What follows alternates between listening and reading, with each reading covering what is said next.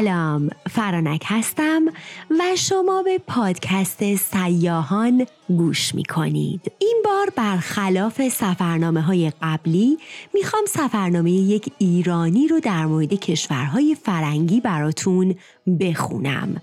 سفرنامه میرزا صالح شیرازی اولین روزنامه نگار ایران که از راه روسیه به انگلیس لندن رفت. پس طبق روال همیشه بریم ببینیم میرزا صالح شیرازی کی بود و چرا به انگلیس رفت و بعد نکات جالب سفرنامش رو با هم بخونیم. سفرنامه ای که هر وقت صحبت از اعزام محصل به اروپا روزنامه نگاری در ایران فراموشخانه یا همون فراماسونری صنعت چاپ و رسوخ افکار آزادی خواهانه در ایران شده بهش استناد شده. با این مقدمه بریم شروع کنیم سفرنامه میرزا صالح شیرازی رو. از زمانی که رفت آمد اروپایی به ایران شروع شد اشتیاق مردم ایرانم به رفتن به فرنگستان و اخذ تمدن جدید زیاد شد. اومدن مسافران، تجار، سیاهان و نمایندگان دول اروپایی به ایران در بست تمدن اروپایی بین ایرانی ها نقش بسزایی داشت. ارامنه ایران عثمانی ها و قفقازی ها تو یاد گرفتن زبان های اروپایی و یاد گرفتن تمدن جدید به ایرانی ها کمک کردند. و تجار ایرانی که به هند یا ممالک اروپایی می رفتن غیر از کالاهایی که با خودشون می آوردن از چیزهایی که دیده بودن هم برای مردم تعریف می کردن و اونها رو تشویق به رفتن به خارج از کشور و مشاهده دیدنی ها و شنیدنی های اون دیار می کردند. اما مثل همیشه روحانیون و متعصبین بودند که با تعصب و لجاجت از رواج تمدن البسه و استعمال مصنوعات فرنگی جلوگیری می کردند و رفتن به ممالک اروپایی رو رفتن به سرزمین کفار و در نتیجه حرام تعبیر می کردند. این افکار و عقاید ادامه داشت تا در دوران سلطنت فتحعلی شاه یعنی در سال 1214 هجری قمری قیام های توسط مردم ستم دیده آذربایجان شروع شد. پس شاه برای سرکوبی شورشیان ولی عهد و نایب و سلطنه خودش یعنی عباس میرزا رو به همراه میرزا ایسا فراهانی معروف به میرزا بزرگ که همون پدر قائم مقام فراهانی بودند رو به تبریز میفرسته این شلوغی ها باعث شد روزها از فرصت استفاده کنند و به فکر تصرف گرجستان که اون موقع جزئی از خاک ایران بود بیفتند. پس عباس میرزا شروع کرد به جنگ با روسها و این جنگ ده سال طول کشید یعنی از سال 1218 تا 1228 در همین گیرودار هیئت نظامی فرانسوی به ریاست ژنرال گاردان از طرف ناپلون به ایران اومد. انگلیسی ها هم برای اینکه رقابتی با فرانسوی ها کرده باشند هیئتی به ریاست سرجان ملکم با عدهای نظامی و افسر فنی و معلم نظام به ایران فرستادن تا به قشون نامنظم کشورمون سر و سامونی بدن. این هیئت فرانسوی ها و انگلیسی ها سال 1227 هجری قمری یعنی یه سال قبل از تموم شدن جنگ بین ایران و روسیه وارد ایران شدن. خب انگلیس که برای اینکه از فرانسه عقب نمونه اومد. اما فرانسه خودش چی شد که تصمیم گرفت به ایران کمک کنه؟ فرانسه و روسیه به مدت پنج ماه با هم جنگیده بودن. اما روزهای عادتی داشتن که به هر شهری که فرانسه می‌رسید قبل از تصرف اون شهر خود روسها اون رو تخلیه می‌کردن و شهر رو آتیش می‌زدن. در نتیجه. بعد از چندی فرانسوی ها نه تنها چیزی آیدشون نشد که با کمبود آزوقه هم مواجه شدن. پس ناپلون بعدش نمی اومد که بر علیه روس ها به ایران کمک کنه. و به همین دلیل بود که فرانسه و انگلیس به ایران نیرو فرستادند و در همین حین ژنرال گاردان فرانسوی به عباس میرزا پیشنهاد داد که هر سال عدهای از جوانهای ایرانی رو برای تحصیل به پاریس بفرستن. عباس میرزام خیلی از این پیشنهاد استقبال کرد. اما و اما امون از انگلیسی ها انگلیس که دید داره کنترل ایران از دستش خارج میشه با هزار ترفند و پیشکشی و تعارف و رشوه کاری کرد که گاردان از ایران بره و در نتیجه تمام پیشنهاداتش هم با خودش ببره. اون وقت این سر ملکم بود که سعی کرد از جانب انگلیس پیشنهادی شبیه فرانسوی ها به ایران بده. پس با وزرای ایرانی ترتیبی میدن تا دانش آموزایی رو به لندن جهت تحصیل اعزام کنن. ملکم توافق ای دو جانبه با عباس میرزا می نویسه و اولین سری اعزامی ها دو نفر بودند محمد کازم پسر نقاش باشی و میرزا حاجی بابا افشار که اونها رو برای تحصیل نقاشی و علم طب و داروسازی به لندن میفرستن. خدمات انگلیس به سری اول خوب بود دو تا جوون ایرانی با همون البسته که در ایران به تن داشتن تو انگلیس زندگی کردن و به مدرسه رفتن و کسی هم کاری به کارشون نداشت. محمد کازم استعداد فوقلاده از خودش نشون داد. طوری که در 18 ماهی که تو لندن بود سرپرستش اون رو به بزرگترین اساتید نقاشی در انگلیس معرفی کرد. البته که وسط کار انگلیسیا کارشکنی کردند و علا رغم اینکه عباس میرزا تمام مبلغ هزینه اونها رو پرداخت کرده بود باز مبلغ بیشتر درخواست کردند. به هر حال هر دو شاگرد بسیار خوب جواب گرفتند اما متاسفانه کازم بعد از 18 ماه اقامت در لندن سل می‌گیره و فوت می‌کنه. خبر فوتش که به نایب و سلطنه می‌رسه نامه ای می نویسه و درخواست می‌کنه که حاجی بابا رو به ایران برگردونند اما حاجی بابا خودش درخواست می‌کنه که بذارن بمونه و تحصیل رو ادامه بده. سری بعدی هیئت شاگردان پنج نفر بودند و وقتی وارد لندن شدن حاجی بابا همچنان داشت تبابت می‌خوند و سرآخر هم به تبریز برمیگرده و به سمت حکیم باشی عباس میرزا منصوب میشه. بریم سراغ هیئت پنج نفره جدید. میرزا رضا مسئول توپخونه برای تحصیل توپخونه. میرزا جعفر مهندس برای مهندسی که بعدا میاد ایران و میشه مشیر و دوله اول. میرزا جعفر برای تحصیل شیمی یا طب و محمد صادق چخماخساز برای یاد گرفتن قفل و کلیدسازی و در نهایت میرزا صالح برای یادگیری زبان انگلیسی که مترجم دولت بشه. این پنج نفر به همراه کنولل دارسی از تبریز به روسیه رفتند. بعد از گذشتن از مسکو و سن پترزبورگ به قول خود میرزا صالح پترپورق از راه دریا به انگلیس و لندن رفتند. و اما بگم براتون از کارشکنی این دفعه انگلیس که چقدر این پنج نفر رو اذیت کردند. بهشون اجازه تحصیل نمی‌دادن و می‌گفتن ملکم خودش با عباس میرزا توافق کرده و به دولت انگلیس ربطی نداره. باید معرفی نامه ای از طرف دولت ایران رسما به دولت انگلیس در باب این موضوع فرستاده بشه. اجازه کار هم بهشون نمی‌دادن. یه پول خیلی خیلی کم می‌دادن که فقط بتونن گذران زندگی کنن. و سرجان ملکم دو دوزه بازم که این وسط می‌خواست پول بیشتر به جیب بزنه هیچ کاری براشون نمی‌کرد و فقط بهشون می‌گفت صبور باشی. به امید اینکه از دولت ایران بتونه پول بیشتری بگیره.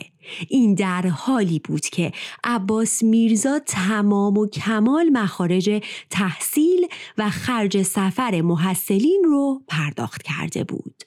حتی بیچاره ها وقتی بعد مدتی می‌بینن کسی توجهی بهشون نمی‌کنه فکر می‌کنن به خاطر سر و وعزشونه پس شروع می‌کنن به تغییر ظاهرشون میرزا صالح میگه اینکه ریش را تراشیده و لباس انگریزی منظورش همون انگلیسیه در بر کرده و ملاحظه عادت قدیم را نکرده ام اگر ریش است قطع نظر از قاعده و عادت مشتی پشم است.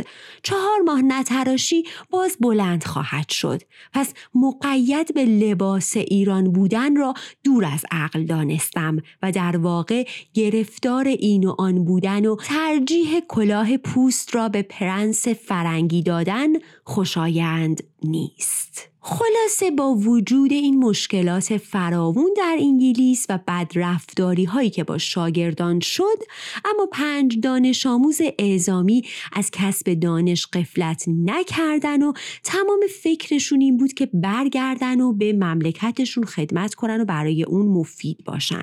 سرانجام بعد از سه سال و نه ماه به ایران برمیگردند و در دربار فتحعلی شاه و عباس میرزا به کار مشغول میشن.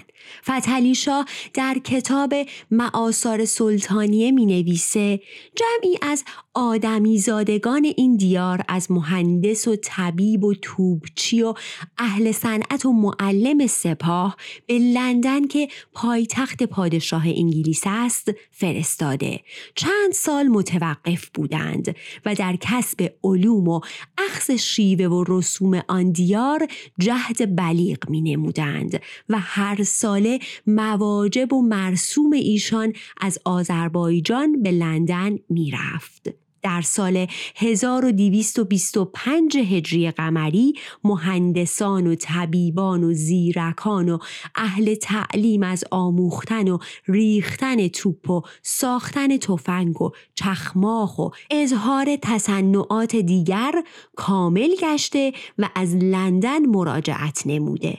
روی به درگاه آوردند و اتبا و صنعتگران انگلیس نیز قابلیت ایشان را پسندیدند و حضرت نایب السلطنه بعد از ورود ایشان به این حدود مقرر فرمودند که چند نفر از اطفال بزرگان درگاه به طریق تعلیم و تعلم نزد ایشان شتابند و به آموختن لغات و کسب صناعات بپردازند. خب حالا بریم یکم راجب میرزا صالح براتون بگم. مهندس میرزا محمد صالح که سمت منشیگری در دستگاه عباس میرزای نایب و سلطنه داشت پسر حاج باقرخان کازرونی بود.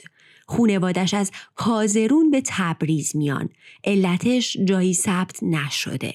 و اینکه چرا میرزا صالح بعدن فامیلیش رو به شیرازی تغییر میده میگن که چون شیراز به نسبت کازرون خوشنامتر بوده. بعد چون در دربار عباس میرزا خارجی ها به خصوص انگلیسی ها رفت آمدشون زیاد شده بود عباس میرزا کمال و فضل لازم رو تو میرزا صالح می‌بینه تا بره و زبان یاد بگیره. میرزا صالح وقتی به ایران برمیگرده چند زبان بلد بوده. برای همین غیر از ترجمه و کارهای سیاسی معمور تعلیم شاگردان در دارالفنون هم میشه. میرزا صالح اولین ایرانی بود که در ایران از آزادی و حکومت پارلمانی و دست جمعی سخن به میان آورد و کلمه هایی که تا اون موقع در ایران ناآشنا بود مثل پارلمان که بعدها بهش گفتن مشورت خانه تو ایران مجلس عوام که بهش خانه وکیل و رعایا گفته می‌شد. مجلس لردها که بهش خانه خوانین گفته می‌شد اینا رو به ایران آورد. میرزا صالح میگه پرنس ریجنت که پادشاه این شهر است یعنی تاج پادشاهی بر سر اوست و همه افعال و احکام ملوکانه او به طریق پادشاه جاری است نمی‌تواند دکان مردی کاسب کار را که در مسیر خیابانی قرار گرفته بدون رضایتش خراب کند. یا میگه ولایتی به این امنیت و آزادی در عین آزادی نوعی انتظام پذیرفته که از پادشاه تا گدای کوچه کاملا موافق نظام ولایتی مقید است و هر کدام اندک اختلاف و انحراف از نظام نمایند مورد تنبیه واقع می شوند و نتیجه همین اندیشه های آزادی خواهانه بود که سالهای بعد نهال مشروطه تبدیل به درختی تناور شد.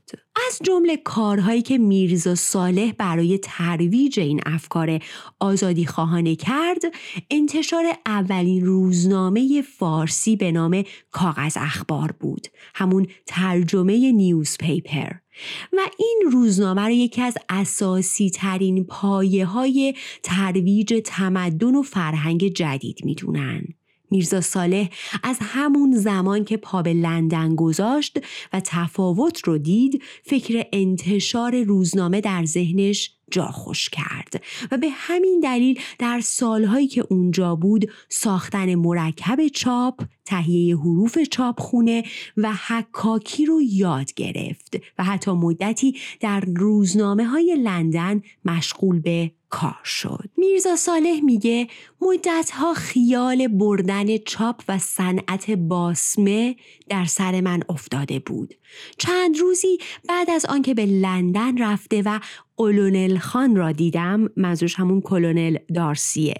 به او این مطلب را گفتم. این مطلب را پسندید و از آن پس مستر داتس نامی که استاد چاپساز است و انجیل را به زبان فارسی، هندی، سریانی و عربی و غیره چاپ می‌زند را دیده روزی دو ساعت به کارخانه او رفته و من البداعه الا نهایه چاپ را آموختم. پس بعد از اومدن به ایران با وجود اشتغالاتی که داشت اولین چاپخونه یا باسمخونه ایران رو تأسیس و اولین روزنامه ایران رو منتشر می‌کنه و میشه اولین روزنامه نگار ایرانی. و زمانی هم که وزیر شد شخصی به نام اسدالله رو به سن پترزبورگ فرستاد تا روش نوین چاپ رو یاد بگیره. پس به طور خلاصه میرزا صالح شیرازی نقش بسزایی در تحولات اجتماعی ایران در اون زمان داشت. حالا بریم قسمت های جالب سفرنامش رو با هم بخونیم.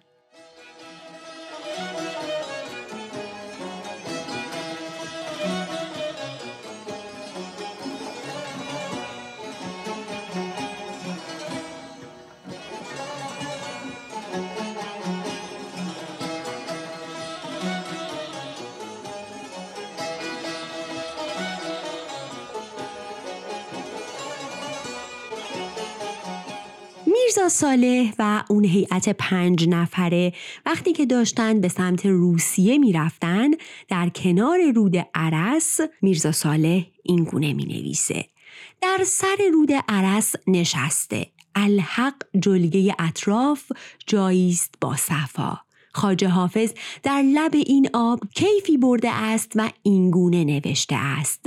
ای سبا گر بگذری بر ساحل رود عرس بوسه زن بر خاک آن وادی و مشکین کن نفس. بعد می نویسه جلفا در کنار رود عرس واقع شده. دهیست خراب از آثار قدیم و ابنیه آن تنها برجی است که از سنگ ساخته شده. مذکور می‌شد که برج مزبور متعلق به خانه خاج نظر نامی که کت خدا و بزرگ ارامنه بوده است می باشد هنگامی که شاه عباس صفوی ارامنه متوقفین جلفا را از اینجا کوچانیده و به اصفهان فرستاده شهر مزبور خراب شد. گویا وجه تصمیه جلفا که یکی از محلات اصفهان و محل سکنای ارامنه است از این طریق است. بعد میگه بالفعل به قدر دوازده ارامنه فقیر در آنجا سکنا دارند و از آنجا ما به تماشای قبرستان رفتیم. در بالای هر قبری آثاری و علامتی است. برخی شبان و صاحب گله بوده اند صورت گوسفند در بالای قبر آنها کشیده اند. بعضی صورت آدمی در آن بود. گفتند هنگام عروسی مرده اند. هشت ساعت و نیم از ظهر گذشت و ما به نخجوان رسیدیم. شهری بیش از نصفش خراب. در به دروازه شهر قدیمی و دو مناره که از آجر ساخته شده در دو سمت دروازه آن باقی مانده است و گنبد مرتفع خرابی در مقابل دروازه است. مدارس چند دارد اما خراب و مساجد چند ایزن خراب. میرزا صالح میگه امشب چیزی از قلونل خان شنیدم. اینکه یک نفر از بزرگان دین مسیحی در ایتالیا به او پوپ می‌گویند. منظورش هم پاپه. سابقا جبروت و بزرگی پوپ به حدی بوده است که هر کدام از پادشاهان فرنگ که داخل به سلطنت شده به حکم او بایست داخل می شدند و پوپ به دست خود تاج شاهی بر سر آنها می گذارد و بعد از آن در مجمع عام باید می گفتند که پوپ آنها را شاه کرده. و اگر هر کدام از آنها در احترام به او یا در فرستادن وجوه احقاقی او کوتاهی می کردند فورا از تخت شاهی خلع و دیگری را بر سر تخت می نشاندند. در معنی پوپ سلطان ممالک متعلقه به عیسویان بوده و پادشاهان دست نشانده او بودند. و بعد در مورد تفاوت بین پروتستان و کاتولیک و اینکه اصلا چی شد پروتستان به وجود اومد این گونه میگه. در 320 سال قبل یکی از پادشاهان انکریز انگلیس را با pope پاپ نزاعی شد. علمای انگریز را جمع کرد و انجیل عیسی را به زبان لاتین و Greek یونانی ترجمه کرده و چون بیشتر شریعتی که حکم pope را در اون جاری می کرد در انجیل یافتن و گذاشتن کنار. یعنی انگار یه انجیلی واسه خودشون نوشتن. و بعد اون انجیل رو و طریقه عبادت جدید رو فرستادن برای اتریش از اونجا به سوئد. و اینطور شد که گروهی رو جمع کردند که دیگه مخالف پوپ بودند و میگه که این مذهبی که حال جاری است در انگلند پروتست و هرچه متابعین پوپ و ارامنه هستند کاتولیک گویند. و چون طایفه انکریز و برخی از اتریشی ها و سوئدی ها و برخی از فرانسوی ها از طریقه پوپ اکراه به هم رسانده در جبروت او شکستی به هم رسانیده و به تدریج قوت او رو به ضعف است. میرزا صالح به عنوان یکی از خاطراتش می نویسه که به خونه یکی از بزرگان روس رفته بود. خونه بسیار خوب که تو ولایت روس همچین چیزی ندیده بوده. تو منزل اون چای خورده بودند و بعد از چهل نفر نوازنده و آواز خون دعوت کرده بود تا بیان و براشون ساز بزنن. دو دختر آواز خون شروع کردن به نقم سرایی و حالتی به حضار مجلس دست داد که اکثرا اشک از دیدشون روان شد. چون آواز نقمه در گوش بنده آشنا نبود چندان لذتی به بنده نداد. دختری فرانسوی که در آن مجلس حاضر بود در پهلوی قلول خان نشسته و خوشگل نبود اما بسیار خوش ترکیب بود. به زبان فرانسه به قلونل خان گفت که اهل ایران سنگدل می شوند به سبب اینکه زیاده از 25 نفر را که من می بینم از آواز این آوازخانان گریه کرده اما چهار نفر ایرانی که در اینجا حاضرند یک نفر از آنها هم محزون نشده. قرنل خان این را به من گفت. گفتم به خدمت او عرض کن که سبب نگریستن ما نه به علت سنگ دلی بوده. بنده را همیشه شوقی به نقمه است و آواز نقمه مرا حزین کرده و امروز هم البته چنین حالتی به من دست داد. اما جاذبه حسن تو و جبروت جمال تو باعث می شود که نتوانم حواس خود را جمع کنم.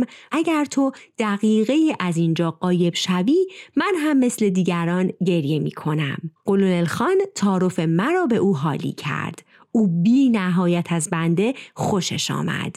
اگرچه دختر مزبور میبایست که آگاه باشد او را وجاهت چندانی نیست که آن همه تعریف از بنده شنید لیکن در آنجا که گفتهاند ریشخند را در هر مزاجی سازشی است مثل خاکشیر که او نیز در هیچ مزاجی ناسازگاری ندارد دختر مزبور نیز خیال کرد که در ایران دختر خوشگل نیست. در هر حال دختر مزبور از تعارف بنده خوشش آمد. آره خلاصه که میرزا صالح همچین کلکی بوده. راجع به خونه ها و کوچه های مسکو هم میگه که ابنیشون به قاعده و قرینه نیست. مثلا در کوچه دو تا خونه بزرگ خوب و خوشنما داره ولی پنج تا خونه بد ترکیب که پهلوی اونا ساخته شدن.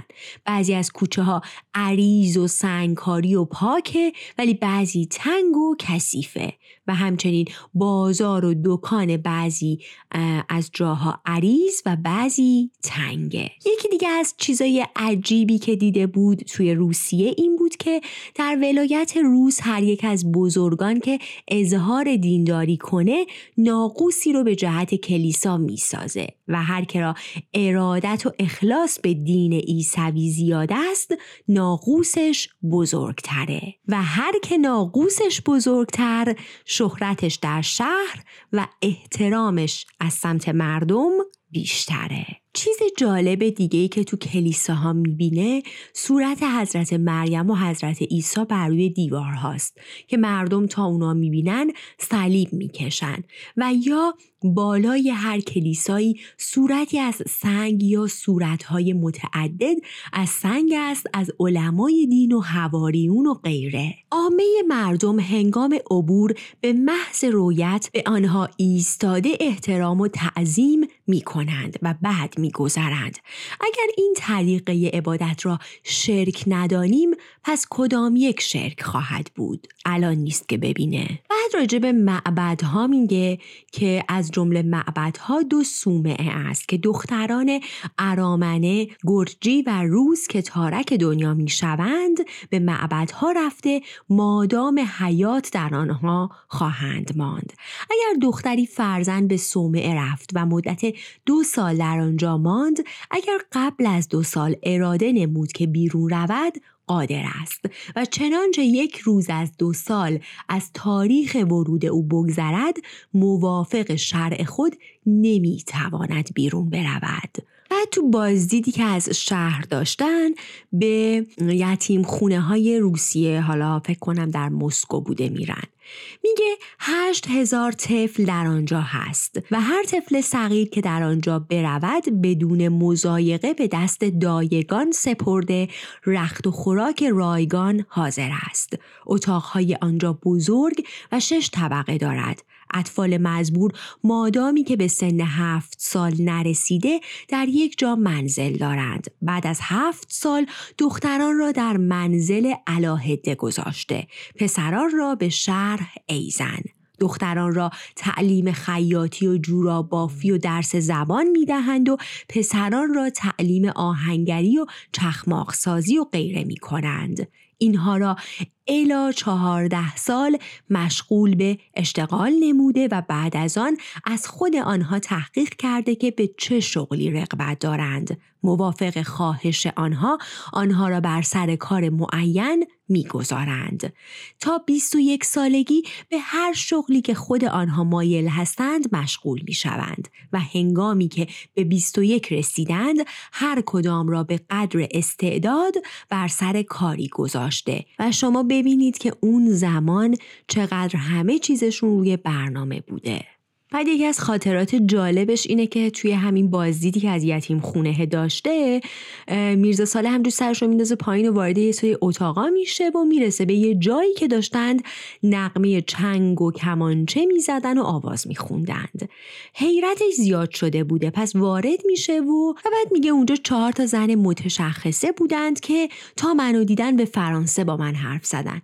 من جواب ندادم. به روسیه و انکریز حرف زدن باز جوابی نشنیدند. یه نفر به ترکی حرف زد بنده جواب دادم. بعد خلاصه اون شخص به ترکی به میرزا صالح میگه که به اونا بپیونده و این اجرا رو ببینه. میرزا صالح هم خوشحال میشه و میشینه و اجرا رو می‌بینه. بعد همین که میاد بره می‌بینه که ازش دوباره می‌خوان که بشینه و بعد مراسم رقص بوده.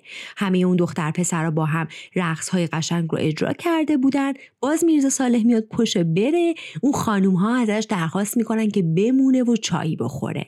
بعد اون زمان ماه رمزون بوده و میرزا صالح روزه بوده. پس میگه که من نمی‌تونم چیزی بخورم. اجازه بدین برم. باز خانوم ها ازش درخواست می‌کنن که خیلی خوب پس تا مغرب بشین پیش ما و وقتی که تونستی چایی بخوری چایی رو بخور و بعد برو. خیلی جالب بود این مهمون نوازیشون. و میرزا ساله هم میمونه چایی رو با خانوم ها می‌خوره و بعد میره. بعد توی یکی از بازدیداش از دیوونه خونه اونجا بازدید می‌کنه. میگه خونه بزرگیه که صد تا اتاق بزرگ داره خدمه داره و هر کی عقلش زائل بشه یا به کلی دیوونه بشه به علت نقص عقل و آزار مردم احتمال آزار مردم میارنش به این خونه خونه ای که خوراک و جامه مادام العمر توش حاضره. و بعد میگه که خیلی اون زمان مثل اینکه مد بوده که جوونای دختر و پسرای خوشقد و قامت و خوشگل که از عشق دیوونه شده بودن رو می آوردن اونجا. برای اینکه می‌گفته که اونجا تو فرهنگ فرهنگ اون زمان روسیه اجازه می‌دادن که دختر و پسرا با هم دوست باشن بیرون برن و خب وقتی که عاشق هم می شدن اون وقت خانواده ها اجازه نمی‌دادن اینا ازدواج کنن به هر دلیلی. و اونها بدون اجازه خانوادهشون حق ازدواج نداشتن. در نتیجه خیلیاشون می شده که دیوونه بشن و چه بسا حتی قتل نفس بکنند. میرزا صالح توی سفرنامش راجع به علت ساخت شهر به قول خودش پترپورگ یا همون سن پترزبورگ این گونه میگه. میگه اما شهر پتربورگ شهری است که از پایتخت روسیه فاصله زیاد دارد. در سال 1703 عیسوی تزار پتر بزرگ او را بنیاد کرد. مقصود کلی پتر بزرگ از ساختن شهر مزبور این بود که در هیچ کدام از بلاد روسیه اتصال به دریای بالتک نداشت و راه تجارت دریا با فرنگستان غیر ممکن بود. از طریق خشکی هم به علت صعوبت راه نیز راه تجارت ولایت مزبور با فرنگستان مشکل می نمود اما زمین پتربورگ هنگام تابستان باطلاق و بیشه عظیمی بود و بجز درندگان و حیوانات کسی از آنجا گذر نمی کرد. و در اون زمان که تصمیم می گیرن این شهر رو درست کنن دولت روسیه با دولت سوئد در جنگ بوده و به کرات ولایت روسیه مورد تاخت و تاراج سوئدی ها قرار می گرفته و به خاطر همین اونا اسباب درست و حسابی مثل بیل و کلنگ و تیشه و چیزایی برای حمل و نقل و اینا نداشتن. برخی حمل و نقل سنگ رو به دوش خودشون میذاشتن و بعضیا تو جامه و کیسه و توبره و اینا میذاشتن و خلاصه اون زمین که کلا باطلاق و بیشه بود رو از سنگ پر می‌کنند اول از خاک و بعد روش رو با سنگ میپوشونن و میشه شهری به زیبایی سن پترزبورگ. و چیز دیگه ای که میرزا صالح رو به تعجب واداشته بود پلهای عظیم و زیادی بود که روی شهر سن پترزبورگ بوده و میگه که آدم متحیر میمونه که به چه انضباط و انتظامی این پلها ساخته شده. بعد توی یکی از بازدیدهای دیگرشون کنل دارسی این هیئت پنج نفره رو می‌بره به کاخ در واقعش پادشاه اون زمان و چیزی که خیلی براشون عجیب بوده اونجا اینکه اونجا پر از ساعتهایی بوده کوکی که روشون مثلا حیوانات مختلف مثل تاووس و یا خروس و چیزهای دیگه که از طلا ساخته شده بودن. و وقتی این ساعت ها رو کوک می‌کردن این پرندگان شروع به حرکت می‌کردن یا احتمالا از خودشون صدایی در می آوردن و این برای اینا خیلی عجیب و بامزه بوده. یکی از چیزهای جالب دیگه که توی همون کاخ دیده بودند اینکه درخت بسیار زیبا و سبز و خورم تو تابستون اونجا بوده. که خب مسلما تو زمستون سرد سن پترزبورگ سنگ رو میشکافه اون درختها نمی‌تونستن دووم بیارن. میگه این درختها رو جوری تعبیه کرده بودن که در میونه خمره چوبین بودن. و تو زمستون علف باغچه رو بر می داشتن خمره های چوبی رو با چرخ و دستگاه یکی یکی می بردن به طبقه اول زیر ساخته مون جایی که گرم بوده و عین گلخونه انگار درست کرده بودن. و این درختها رو میبردن اونجا و میگه که هیچ کدوم از ماها ندونستیم که این درختها چگونه تعبیه شدن و اول خیال کردیم که این یک باغ حقیقیه. یکی از کارهای دیگه ای که پتر کبیر کرده بوده توی سن پترزبورگ و برای میرزا صالح شیرازی خیلی جالب بوده اینه که بناهایی رو اونجا می ساخته برای اینکه مردم بیان با هم گفتگو مصاحبت کنن. مثلا خونه ای رو ساخته بوده که اهالی شهر بیان جمع بشن کتاب بخونن شطرنج بازی کنن با همدیگه یه سری تفریحات فکری انجام بدن و می‌گفت هر روزه پنج ساعت اوقات مردم در این خونه ها صرف می‌شد و خونه مزبور رو در واقع پنج ساعت در روز باز می‌کردن برای اینکه مردم بیان و خلاصه از با همدیگه مصاحبت کنن و از این بازی ها انجام بدن. بعد کتابخونه بزرگی تو اون شهر بوده یا دار و شفا همون بیمارستان بزرگی که اونجا بوده و اینکه همه چیز رو به دقت توی دفترهای بزرگی ثبت می کردند اینها همه برای میرزا صالح اون زمان عجیب و شگفتآور بوده. خلاصه تو روسیه بهشون کلی خوش میگذره. بعد سوار کشتی باید می‌شدن تا به سمت انگلیس برن. دفعه اولی که سوار کشتی میشن به خاطر اینکه باد شدیدی میومده دریا متلاطم بوده احتمال دادن که کشتی غرق میشه. در نتیجه دوباره همه رو پیاده کردن و چند روز بعد دوباره اقدام به سفر کردند. میگه که تو بلاد روسیه چون خیلی حالا مثلا جاهای مختلفی از روسیه روسیه رفته بوده میگه که زنان و دختران عادت داشتن که خیره خیره ما رو نگاه می‌کردن. اما میگه به انگلیس که رسیدیم با اینکه من ریشم رو هفت رنگ کرده بودم چه قرتی بوده میرزا صالح میگه ولی دختران و زنانش هر وقت من به اونا نگاه می‌کردم اونا سرشون رو زیر مینداختن یا به جای دیگه ای نگاه می‌کردند. خلاصه کلام این که میگه که زنان انگلیسی با شرم و حیاتر از زنان روسی بودند. یا شایدم این هیبت و استایل شرقی این هیئت پنج نفره با این ریش هفت رنگی که خودش میگه برای روزها خب خیلی جالب تر بود و برای همین خیره خیره نگاهشون کردن یه خاطره جالب دیگه که میرزا صالح نوشته هموم رفتنش بوده. توی لندن به هموم میرن و ببینین که چه گنگکاری کرده بودند. نوشته که به حمام رفته. الحق تا به حال به این نوع دچار مشکل نشده بودم.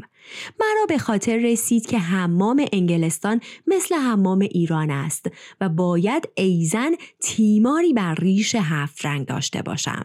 رنگی بیرون آورده و به حمام رفته و استاد محمد علی ریش بنده را رنگ بست. استاد حمامی به کرات داخل حمام می‌شد و پای خود را بر زمین زده و ناله و زاری می کرد و بیرون می‌رفت. نه او زبان بنده را می‌فهمید و نه بنده زبان او را گاهی به زبان فرانسه دمی به انگلیسی و لحظه به روسی با فریاد و زاری گفتگو می کرد. بعد از دو ساعتی که از حمام بیرون آمده و به منزل خود رفتم قبل از آنکه بخوابم یکی از همراهان آمد و گفت که حمام را به کلی خراب کرده ای معلوم شد که هر کس به حمام میآید اول باید در حوزی که یک زر و نیم طول و نیم زر عرض آن است نشسته و خود را بشوید و هرگز خارج از آن حوز نباید خود را ترک کند. به علاوه اینکه بنده حمام او را ترک کرده بودم رنگ ریش بسیاری در آنجا ریخته بودم و سنگهای مرمر او را به کلی رنگین و خراب کرده ام و آن همه گریه و زاری برای این بوده. این حوزی هم که میگه همون وان بوده. خلاصه گند زده بوده به هموم یارو رفته بوده. و البته آخرش مجبور میشه پنج هزار پول تبریزی به قول خودش بده به یکی از خدمتکارا که اون هموم رو براش تمیز کنه. یعنی منظور که در نهایت رضایت اون طرف رو جلب کرده بوده. بعد توی مدتی که تو لندن بوده به یک مهمونی دعوت میشه و چیزای جالبی که حالا برای اون جالب بوده تو مهمونی می‌بینه رو نوشته که مثلا اینکه مردان همه لباس های تازه و ریش خود را تراشیده و دست و رو شسته و در نهایت صفا. باید وارد مهمونی بشن دختران و زنان هم لباسی در نهایت لطافت در بر کرده دستها الا شانه های آنها باز است سر و گردن الا سینه آنها باز است اما پستان آنها هرگز نمایان نمی شود زن صاحبخانه در صدر مجلس نشسته و مرد صاحبخانه در پایین مجلس در مقابل زن خود نشسته و شروع به خوردن می کنند. اول آب گوشتی خورده و بعد از آن ماهی و بعد از آن مرغ و کباب و اقسام خورش های لطیف را صرف کرده و دست مطلقا به تعام نمی‌زنند. طریقه نشستن هزار این که یک مرد و یک زن در سر سفره نشسته. بعد از صرف شام شیرینیجات آورده و بعد از آن پنیر و سبزی و قدری نان آورده. بعد از آن قدری میوه و شراب و بادام و سایر چیزها. زنان زیادتر از دو فنجان شراب نمی‌خورند و بعد از آن زنان به خلوت خود می‌روند و بعد مردها شروع می‌کنند یکی دو ساعت به صحبت و نوشیدن شراب. لیکن هیچ کدام از اهل مجلس سرشار از باده نمی‌شوند. در صورتی که کسی سرشار و یا مست از باده شود در نظر حضار مجلس خفیف و بلکه بی آبرو گشته و بعد از آن احدی او را به مجلس خود راه نمی دهد. بعد هزار زن و مرد میرن به اتاق دیگه ای و چای و قهوه می‌خورند. رقص می‌کنند می‌خونند و میگه تو رقص حتما یک مرد و یک زن در مقابل هم وای میسن و هر مردی باید به یک زن خاصی برقصه. و اینکه علت اینکه دستکش هم به دست می‌کنن اینه که دستکشی در دست کرده که الا ساعد آنها را ببندد و مردان نیز دستکش ها را در دست کرده. حالا علتش چیه که با دستکش باید برقصن؟ اینکه در هنگام رقص رطوبت دست زنان به مردان اثر نکند. یه نکته دیگه ای که برای میرزا صالح جالب بوده این که میگه که یه قاعده کلی تو انگلستان هست که هر کسی می‌خواد به اتاقی وارد بشه باید دست به درب بزنه.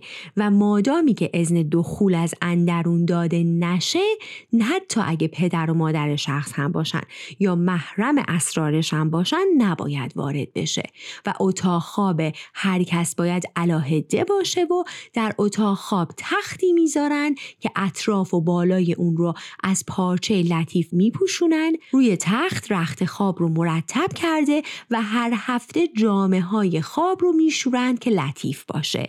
شپش مطلقا در انگلند یافت نمیشه و در هر اتاق خواب یک صندوق قشنگه. در طرف دیگه ظرف دستشویی و صابون و دستمالی می‌ذارن که هر روز بعد از خواب هر کس دست و روش رو میشوره مردان ریششون رو میتراشن و لباسشون رو عوض می‌کنن و بعد بیرون میرن. و هیچ کس در لباس روز به جامعه خواب نمیره. یعنی ببین اینا همه برای میرزا صالح عجیب بوده. از چیزای جالب دیگه ای که می نویسه اینه که در اون زمان همجنس بازی خیلی شنی بوده و میگه در انگلستان احدی نام لواته را به زبان نمیراند.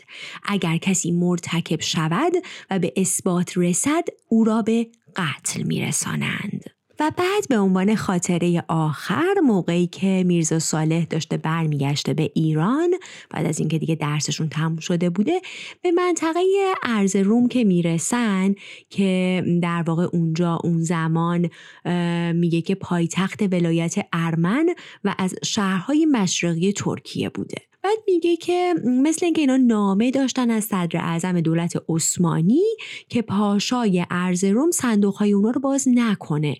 اما اونجا که می‌رسن کلی صندوق های اینا رو میشکنن.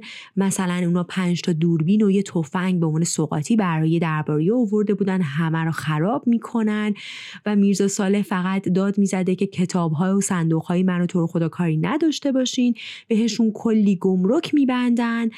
و اینکه خلاصه خاطره بدی ازشون داشته و در آخر میگه که منتهای ظلم و تعدی و بدرفتاری و بیحسابی رو در اونجا دیدیم.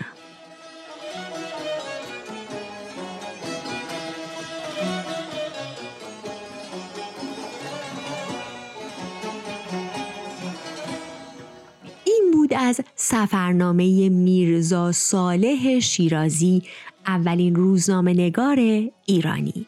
امیدوارم که خوشتون اومده باشه ازش و اگه دوستش داشتید به دوستاتون معرفیش کنید. براتون آرزوی بهترین ها رو دارم مثل همیشه و تا سفرنامه بعدی خدا نگهدار.